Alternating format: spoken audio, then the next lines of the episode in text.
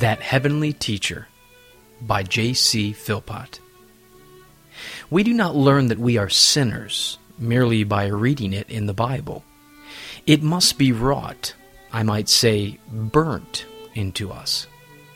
Nor will anyone sincerely and spiritually cry for mercy until sin is spiritually felt and known in its misery, in its dominion, in its guilt, in its entanglements, in its wiles and allurements, in its filth and pollution, and in its condemnation.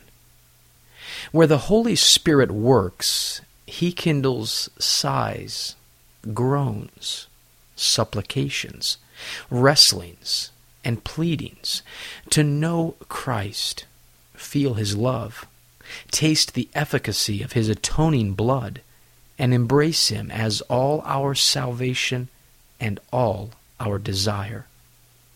And though there may, and doubtless will be, much barrenness, hardness, deadness, and apparent carelessness often felt, Still, that heavenly teacher will revive his work, though often by painful methods.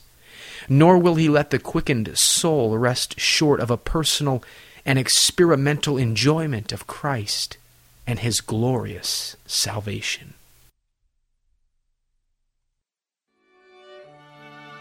This Puritan devotional has been brought to you by Grace Gems, a treasury of ageless sovereign grace writings please visit our website at www.gracegems.org, where you can browse and freely download thousands of choice books, sermons, and quotes, along with select audio messages. No donations accepted. Thank you.